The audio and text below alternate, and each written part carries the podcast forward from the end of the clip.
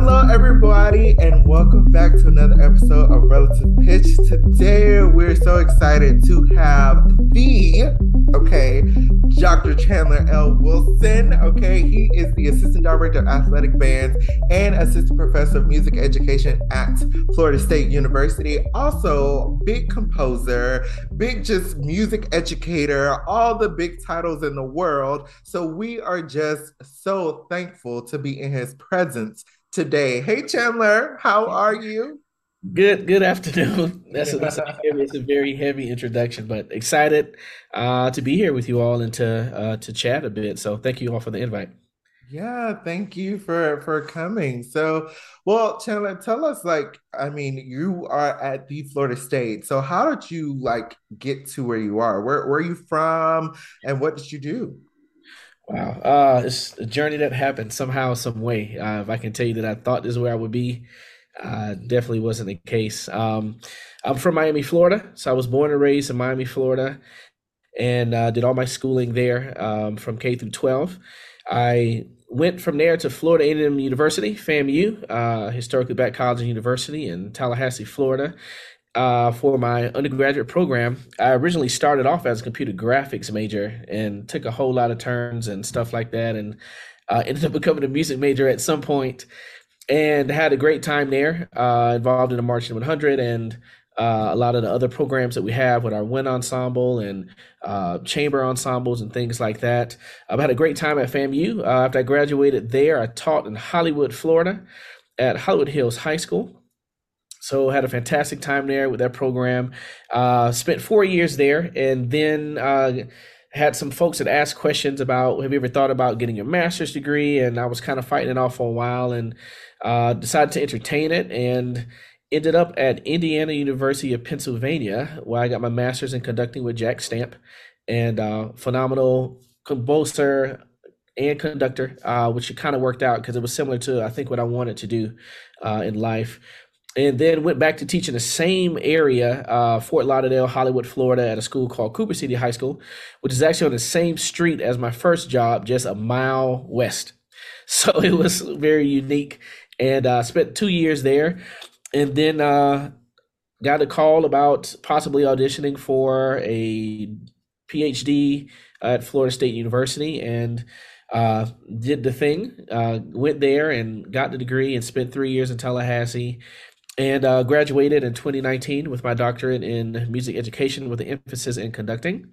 Uh, from there, I went to Eastern Michigan uh, in Ypsilanti, Michigan for a year. Uh, absolutely had a great time. Beautiful place right in between Ann Arbor and, and Detroit. So a whole bunch of culture uh, to experience there, plus the snow. That's another experience.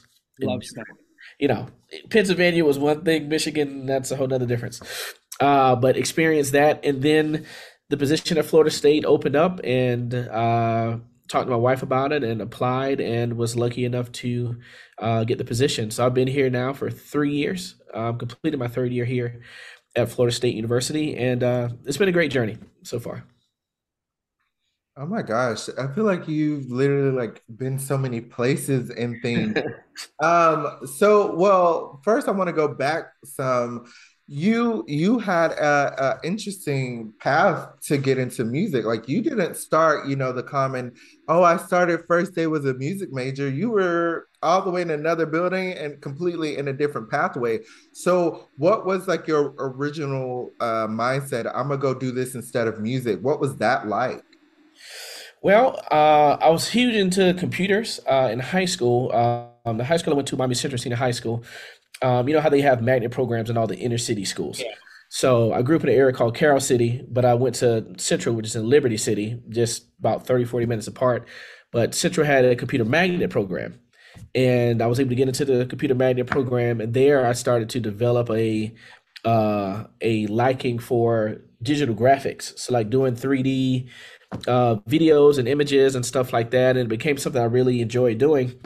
And when I got to Florida University, uh, in the journalism department, it was under there, and at that time, right, if, if I remember correctly, because we talk about two decades now, I believe it was shared with Florida State University, and I've always had a love for Florida State. Uh, Deion Sanders put me on Florida State, and I've been a Florida State fan uh, ever since. So even our house is Miami, I was Florida State, so that one game every year is always very intense. Uh, my mom still calls me now, like week, you know, week like the, the the actual week of the game. But um, yeah, I wanted to do computers, and I kind of worked my way around, and I think ultimately I was probably trying to do everything but teach. That's really what I think my brain was doing. So I switched from there and I went to ancient history. And then from ancient history, I went to like physical therapy. I was like all over the place.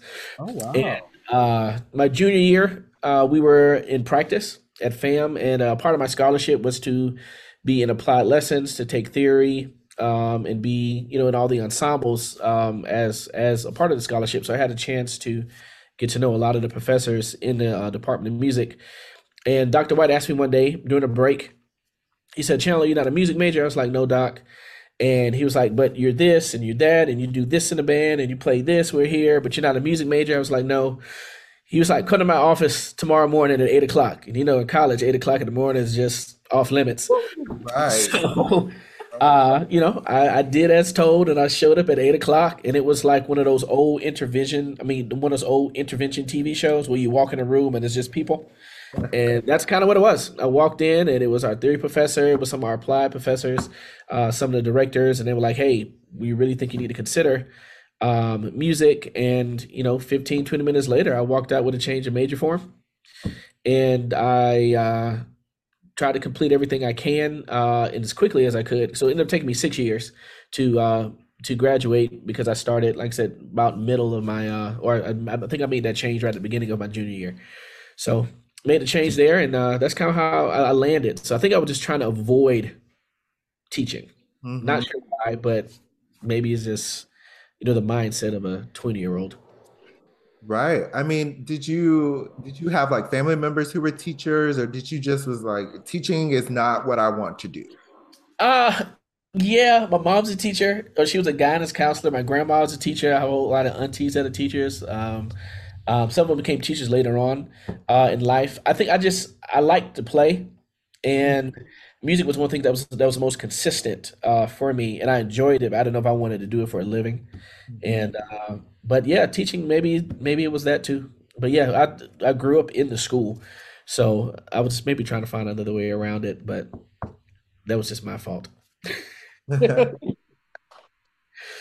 No, yeah. it's it's interesting because we um we we talk a lot about career paths because not all, like all of us here have you know we've gone through something and had a switch or change trajectories at some point um here on relative pitch and uh, we always talk about how it feels so quick as an undergraduate where you have to decide what you want to do for the rest of your life and it seems so odd to you know these 17 18 year olds to be like you decide now like what you're going to stick to and to expect them to mm-hmm. expect a hundred percent you know percentage of everyone to stick with that. I think it should be more encouraged honestly to do what you kind of had did yourself without even um, it doesn't sound like you were prompted to do it be like i'm going to try this.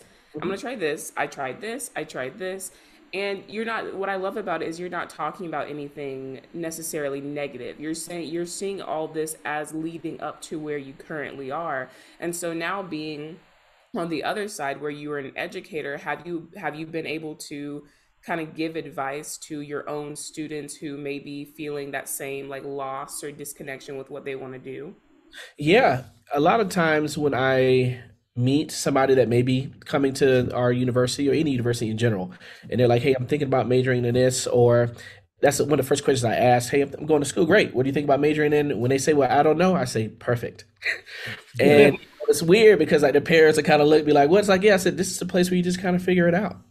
You know, there's no there's no time limit on college, and um, that's something I speak to our students about, or those that you know come in and we have some one-on-one conversations is sometimes we get locked in that pressure of trying to finish at a certain time, uh, especially in music, because they get there and it's like, you know, I'm I'm I'm going to intern the fall of my fifth year, and now I'm gonna be behind. It's like, no, you're not.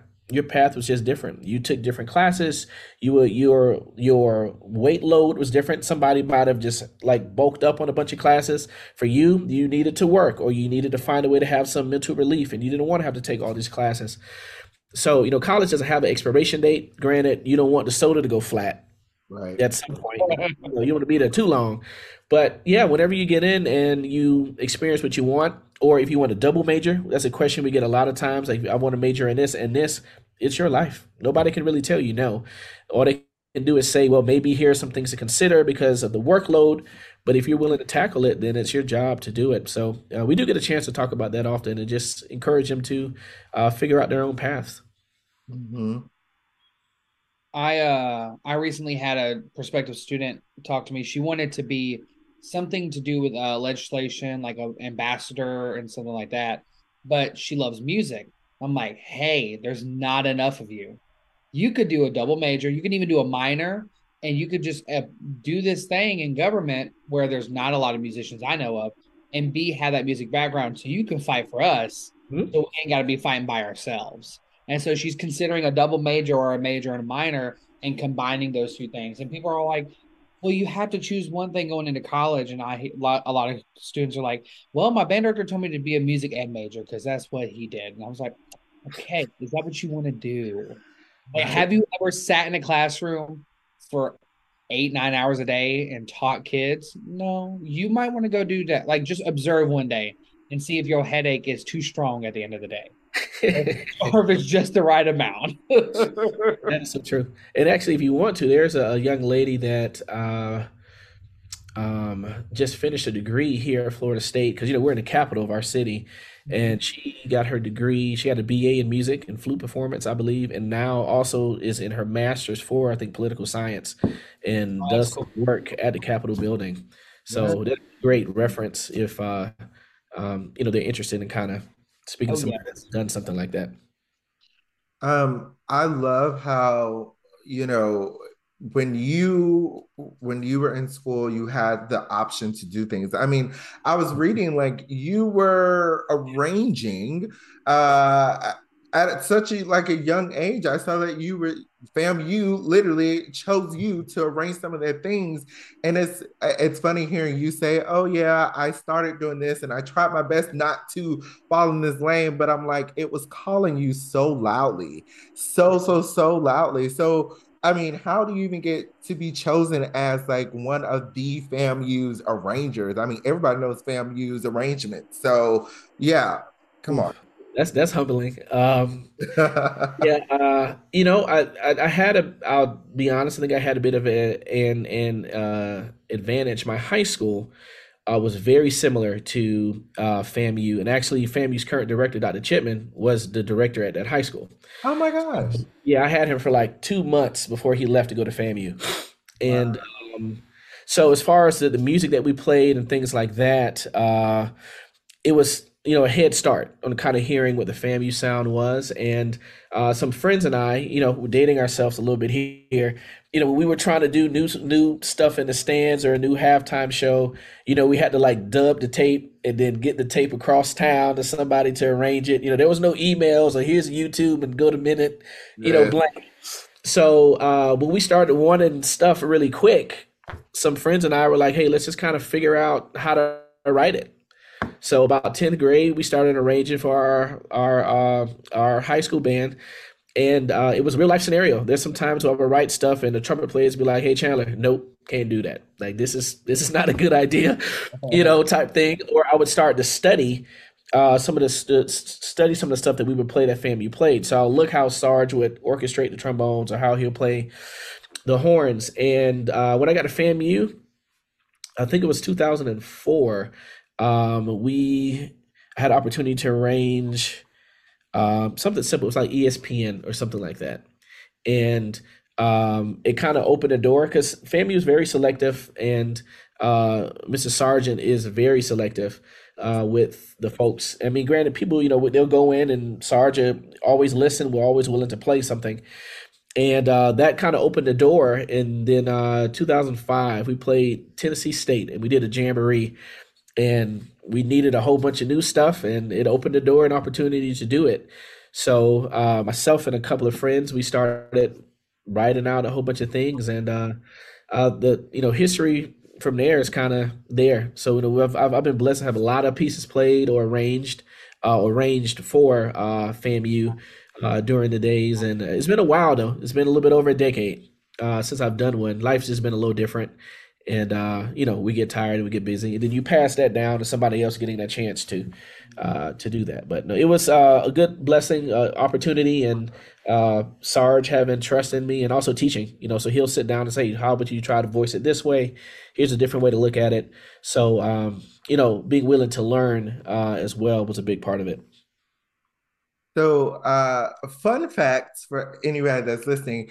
Um, the ESPN that Chandler's talking about is honestly my favorite ESPN arrangement. Um, I used to play it at my uh, at my high school. Uh, I gave it to my students, and it was always just my favorite thing to listen to. I, I take it everywhere I go. It's mine. And the thing is, until you literally just said it, like I remember seeing ESPN arranged by Chandler Wilson. But until you just said that, it finally clicks that here it is.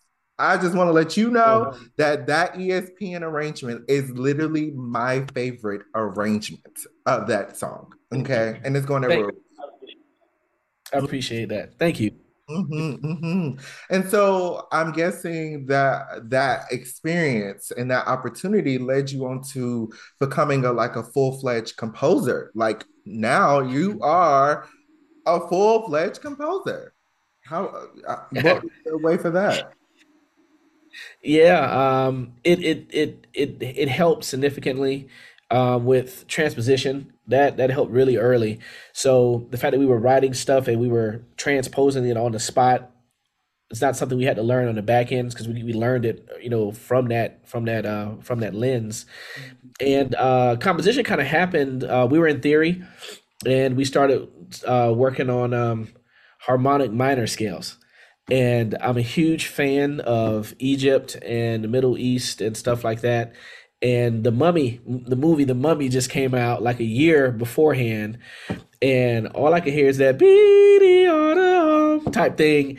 And once we started writing the scale i mean working on the scale and i was like i wonder if i can write a whole piece uh, with this scale. And that ended up being my first composition. It's a piece called elements and uh, it was premiered at Florida State University by a by a community band. Uh, I would have I would have been maybe a junior in college, I think at, at that time, and uh, it yeah it opened a door. So it kind of helped uh, when it when it again going to range and scoring and stuff like that. There were some hard parts to realize everything can't be scored like marching band or orchestrated that way. So those I've kind of had to learn and I learned that from the podium. So when I'm studying people's scores, I can look and see what Alfred Reed does compared to John Mackey, compared to Julie Giroux, compared to you know such and such, mm-hmm. um, and getting a chance to see how they get certain sounds and timbres uh, out um, is one of those things that that helps too. So in any in, in any part of our profession, we kind of not necessarily steal, but we borrow because we hear something and we kind of say, "Yeah, I think that's a good idea. Let me just try to put my own twist on it." And uh, getting a chance to uh, you know conduct some great ensembles also has also has helped with that too. Yeah. Hmm.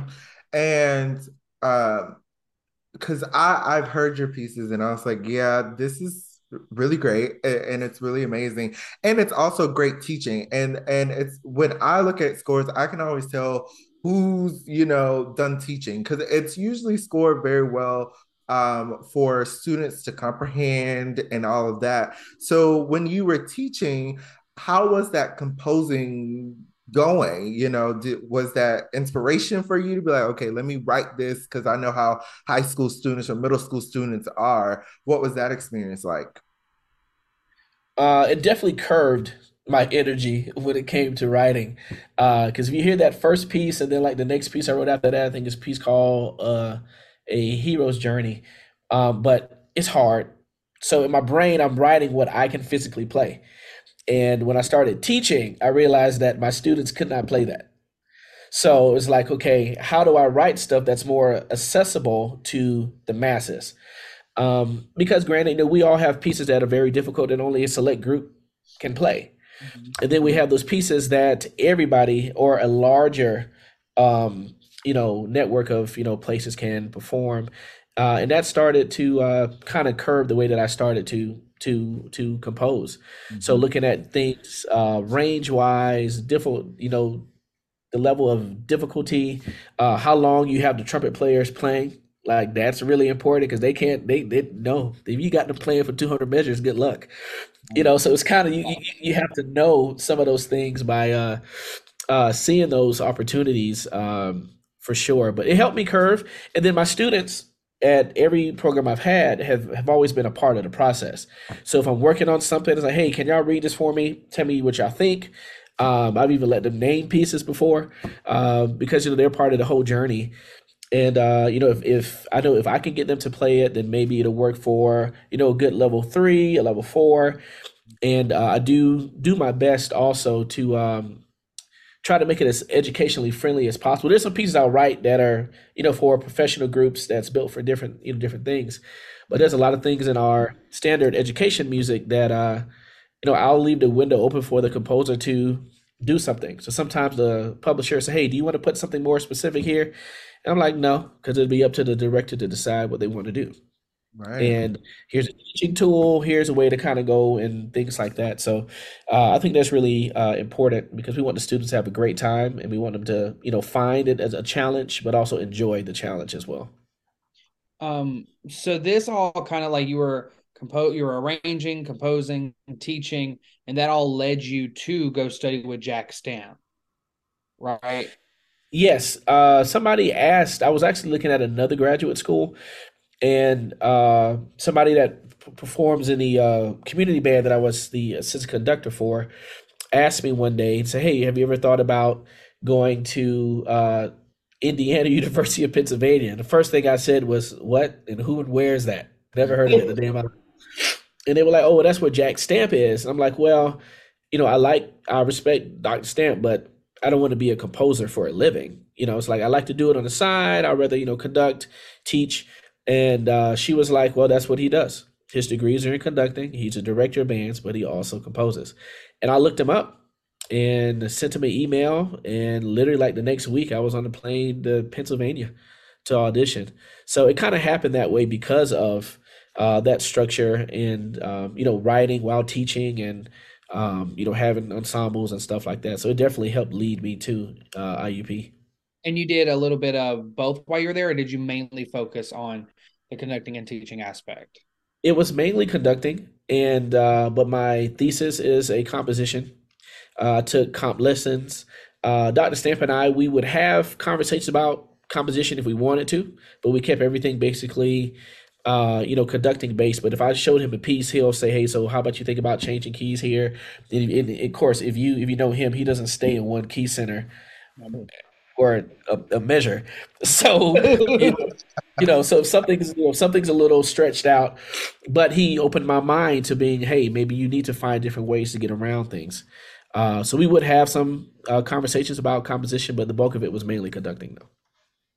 Okay.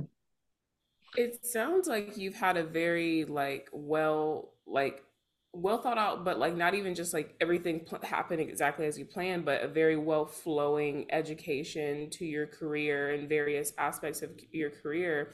I'm curious as to with having the different elements of your conductor, your composer, arranger, and um, educator. What what challenges have you had to have you gone through and overcome to find that balance? And obviously you are a human as well. You're a person so you're going through like actual changes and growth. So what are the what are the things that you encountered throughout this journey? Wow that's a deep heavy question. It's a good one too. Because it makes you think. Um i think one of the the the the parts of the journey that are that is hard is leaving something to go somewhere else and that is very tough uh, to leave my first high school job you know to see the program we started with like 24 kids we ended like 160 and we were doing so many things but to leave that was tough um, you know grad school was a little easier because you kind of know it's temporary you go in and you get out And then the second program was the same thing. Uh, IUP, same thing. Um, sorry, uh, Eastern Michigan, same thing. And the it's been it's been a little tough um, in those transitions because you know you have to let go of something, and uh, that makes it hard. Uh, really, really, really, really hard to do. Um, growing up, got married, have kids now, so that also makes a thing too because it takes a lot of your time. So when you're younger, you know you have the energy to do a lot of this. I mean, still, I mean, still having the energy now is great, but the time is not the same. So you know if you're you know arranging for X amount of high school or college bands, then that time frame has to change because you can't lock yourself in a room for 12 hours for five days because when 4:30 kicks in and it's daddy time, then daddy time is what's important. So now you have to be a little bit more picky on the things that you do. Uh, saying no to some projects has been hard because you just want to help people as much as you can, and uh, sometimes you have to say no. I just can't do it right now because I have to balance out my life the best that I can. And one thing that we learned in this profession that we are still trying to figure out is balance. We can find a way to balance a chord, but the balance, what happens between waking up and going to sleep is still hard. So, you know, balance is still way off. It's it's twisted and uh you know, so it's been it's been it's it's it's a it's it's a continued struggle. Uh but it's a good struggle, but it's a struggle that I think we we we kind of expect and hopefully one day somebody will figure it out and tell us, but I don't think that's going to happen though no, I love that because I think too often when we say balance and we talk about balance, everyone thinks that every day that means it's a balance of 10% this, 5% this, and that it's no. Some some days a balance is zero percent most of this, like 90% this one thing that you're ultimately focusing on. You know what I mean? Yeah. And and I and I, it depends because we're we're different every time we wake up there's different priorities and we have different things and people to see that day different places we got to be different things that are just coming up and so i love this idea that there's not like we find the balance and it just is but it's like every day you are searching for what that balance is and what you what it should look like that day.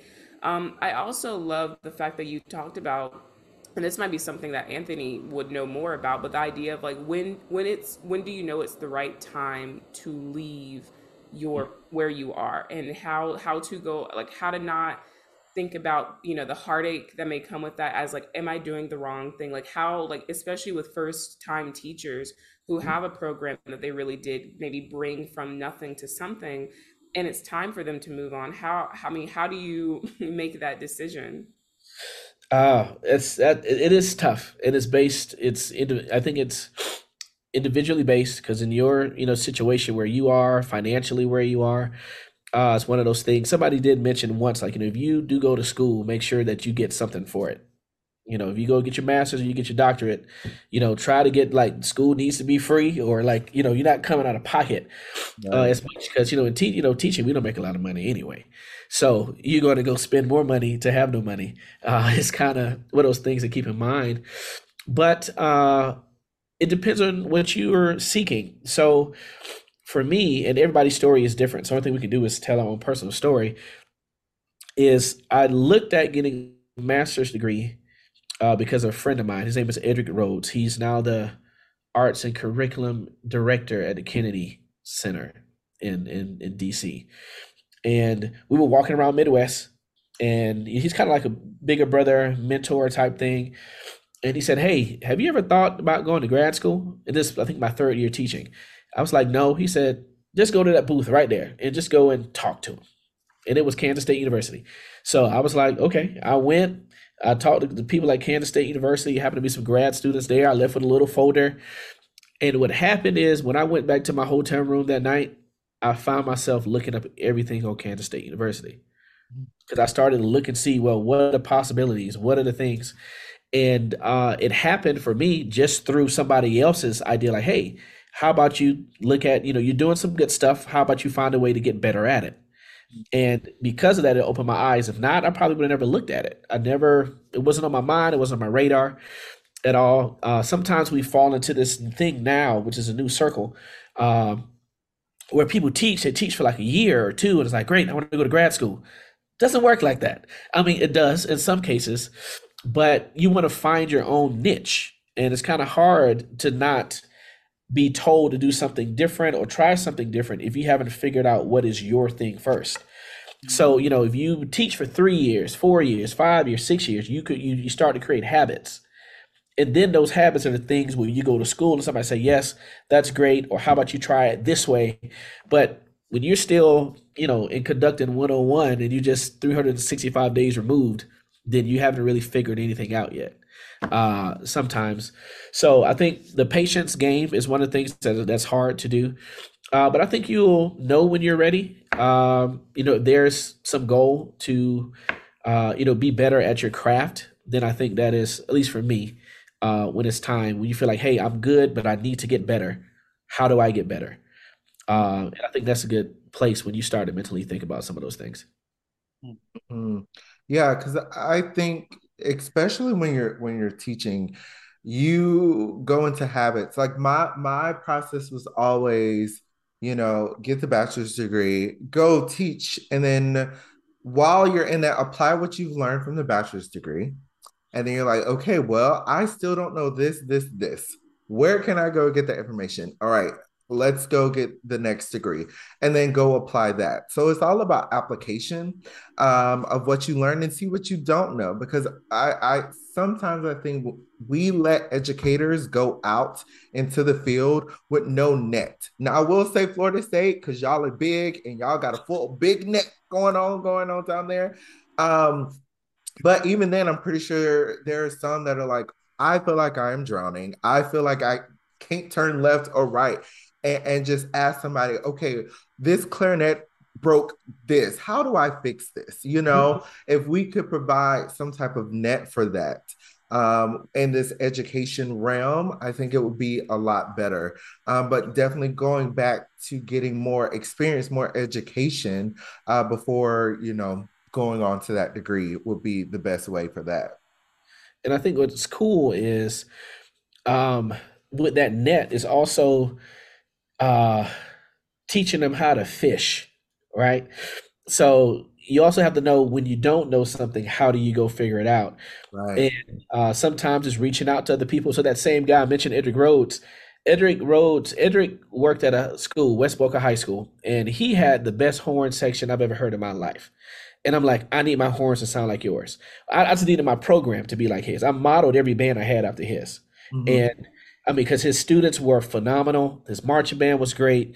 Uh, he had a he had a competitive program, but in the stands they were just jamming. But then they could do their other thing on the field. And he had three concert bands that were playing their butts off, two jazz bands, and his students were normal. I hate to say that when you say that way, because sometimes you like you get kids that are like overly band, band, band. Yeah, his students were just normal. Like they had a break. They're playing hacky sack outside, and they're you know they don't walk like machines because you know they they they they march a certain way, and it was like man they were just normal. I said, how do I create what you have? And that's something that we just have to naturally do because you can also get education by watching other people. But you know sometimes we think that we have to jump so quickly somewhere else. It's like you know sometimes education is right next door. You just have to get out your four walls and do it. You know, and I think that's just uh, you know, something that has to kind of be put out there too. Mm-hmm. Mm-hmm. So one thing that we like to talk about on here is representation.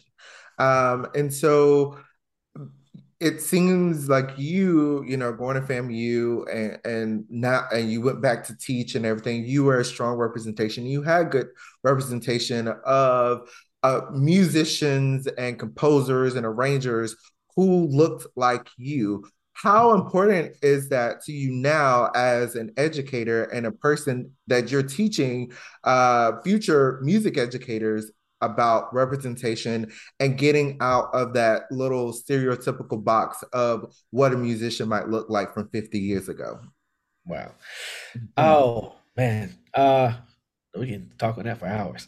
Uh, you know the the the thing that's interesting about representation is you ask it in, in a great way. From you see it on one end, right? When you're growing up in a predominantly black situation. So that's kind of all that we knew.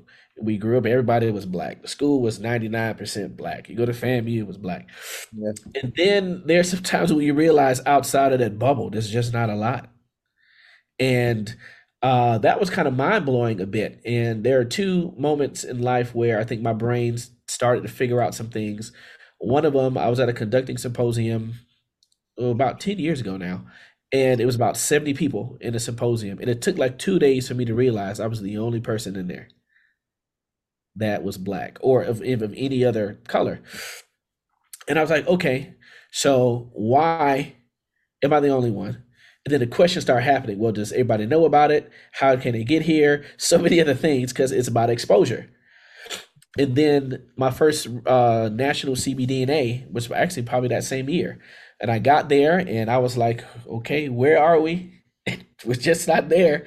And, you know, I ran into Roby George, who was at Indiana State at the time. And I latched on to Roby. And next thing you know, I'm with Rodney Dorsey and Ricky Fleming and Rodesta Brandon. I was like, great, here's the people I need to be with. But again, it was just a few of us. And like this year at CBDNA National, you got a chance to see. We just we all we we all here. Like everybody's here. It's like let's you know try to get a chance to be around it. Uh, but the reason why I said I think it's important or difficult with well, I guess the other side of representation now is we are that representation for that student that is at that school and say, okay, you know, if Dr. or Mr. or Mrs. So and so got there, maybe I can get there too. And uh, the part that's difficult about it is we can't mess up. Mm-hmm. That's the that's that's the part I think is the biggest struggle because every time we walk into somewhere, uh, there's an expectation for the students that you're in front of because they might have never had somebody that looks like you or talks like you or use a certain language or slang. I remember when I first got to Florida State, I started saying some things. The kids were like, "Huh?" I was like, "Oh, that means this." Sorry, because you know, it's just the Miami and me saying certain things that we would naturally get, and uh, but it, it's it's really important to see it because then that student can say, "Yes, uh, I know somebody." If they have questions, and somebody else may have a question about, you know. R- representation or uh, different life scenarios and uh, we were just talking about students and lauren was mentioning this about uh, you know different areas and kind of things like that is um you know we have an advantage growing up in that situation because when, when that's our first job we're used to it.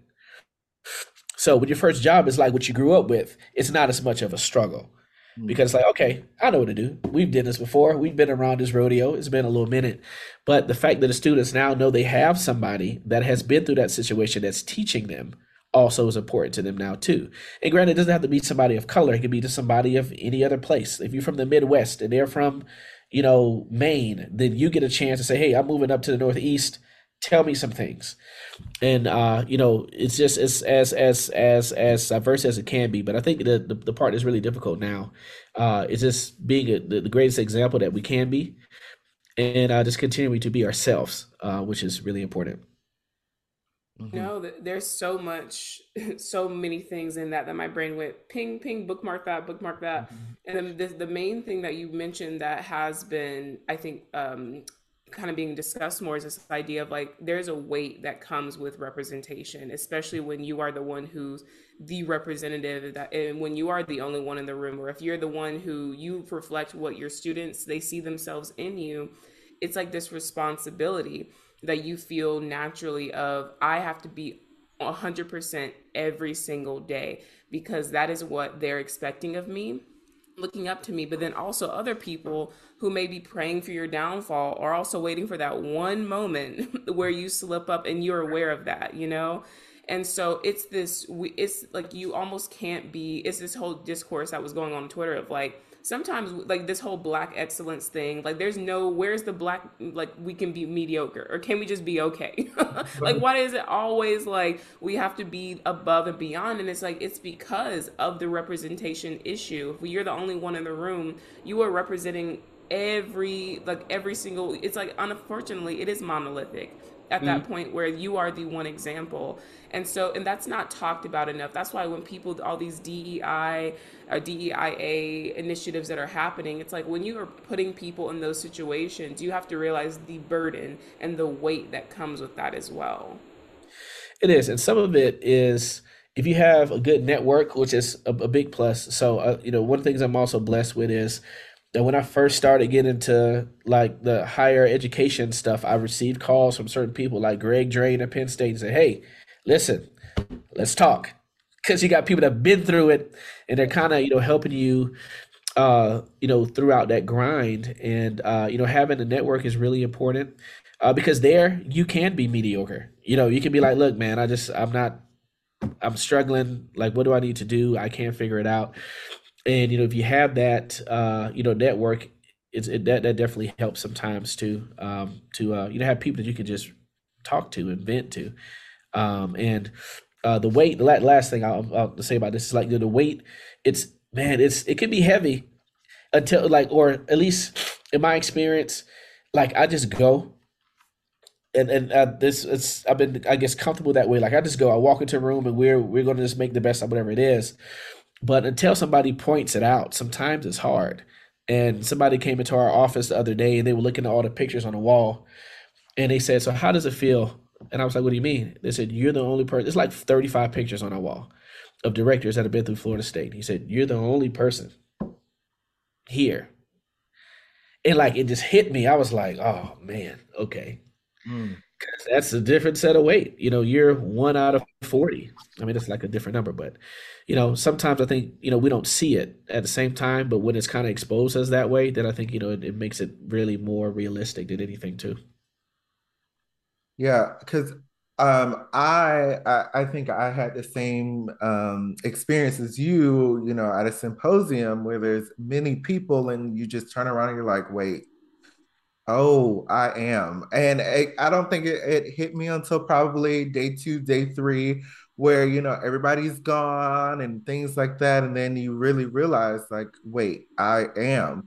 And it, I think uh, there should be a study uh, uh, of us how many of us really just go into a room we're going to do what we do we are going to make things better we're going to just do what we do naturally and then i think reality it's kind of like adrenaline. I think i'm gonna call it black adrenaline is what we have or just people of color adrenaline because we go in we just do what we do and it's not until another outside factor is like wait pause look at all of this and mm-hmm. then you really realize of like oh wow.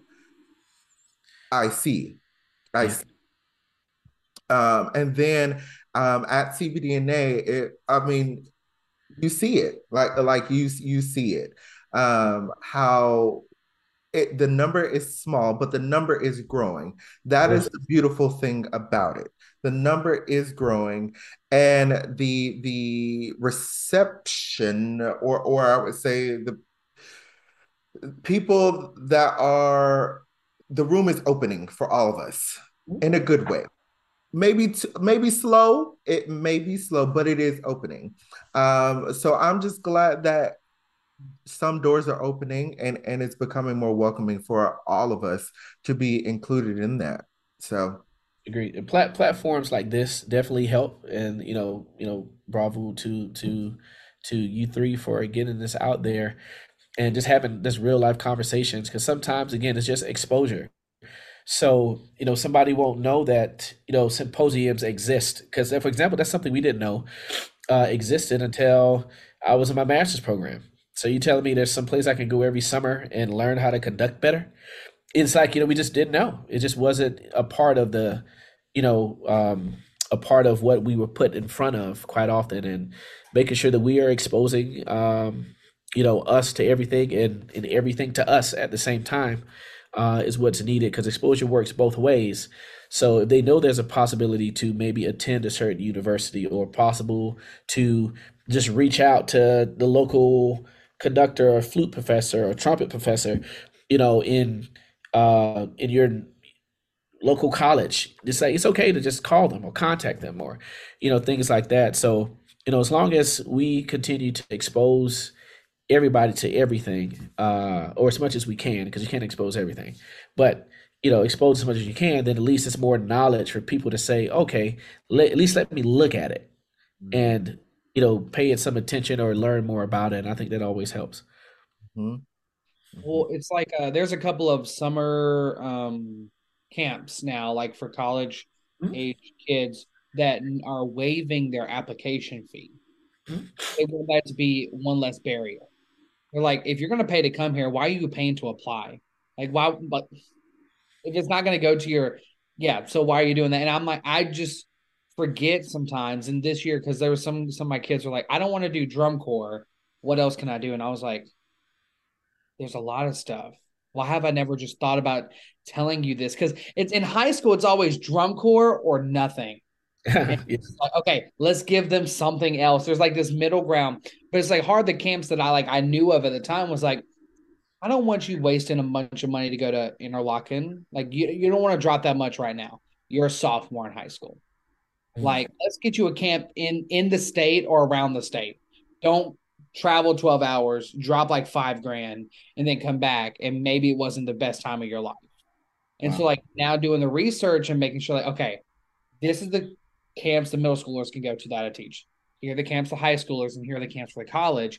It just was never a thing until they were like, hey, I really don't want to do this drum corps thing. What can I do? Uh, play trumpet? I don't, I don't know. So I had to be fast on the internet that night. Yeah, well, the summer summer camps are big, and again, I think the exposure works that way. Where if you get a couple of students that attend a camp and they have a great time, then the following year more people will go, and then the next year more people will go, and then in turn your program just get better because as your students come back and they come back energized with more music and let me show you what I've learned. Uh, but you know, it's being exposed to knowing that hey, every state there, there's stuff everywhere.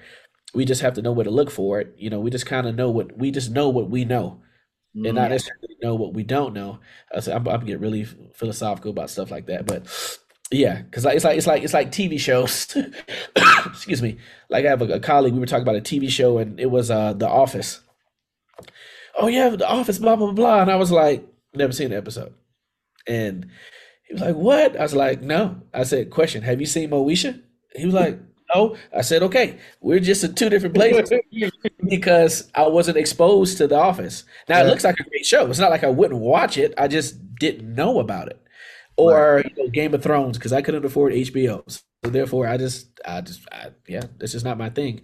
So I mean, it is. I kind of like it, but, uh, but yeah, it's just exposure. I think so. Sometimes you're just exposed to what's around you, and that's a part of our job as educators too, is to sometimes bring the outside to us and that's as, as well as you know racial you know representation also hey here's some things that we can do check out these things you know at least let me give you the stuff to look at and then you know you can make your decision from there it's all about just planting that seed especially as a teacher just giving just that one seed and who knows what that student might go ahead and, and do with that. Um, i know me being a teacher i sometimes i'll just be saying things and i don't know that students might take that but they do and then months later they've created something beautiful and they're like mr morris this and this and this and this. And you said this and i was like i did? When did i say that? Is that on record? Because if it wasn't on record I, I i truly don't know. But you just you you never know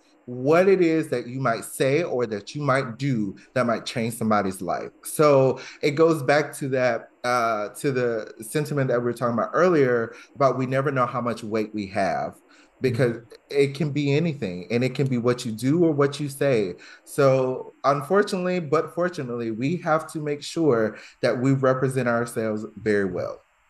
Agreed.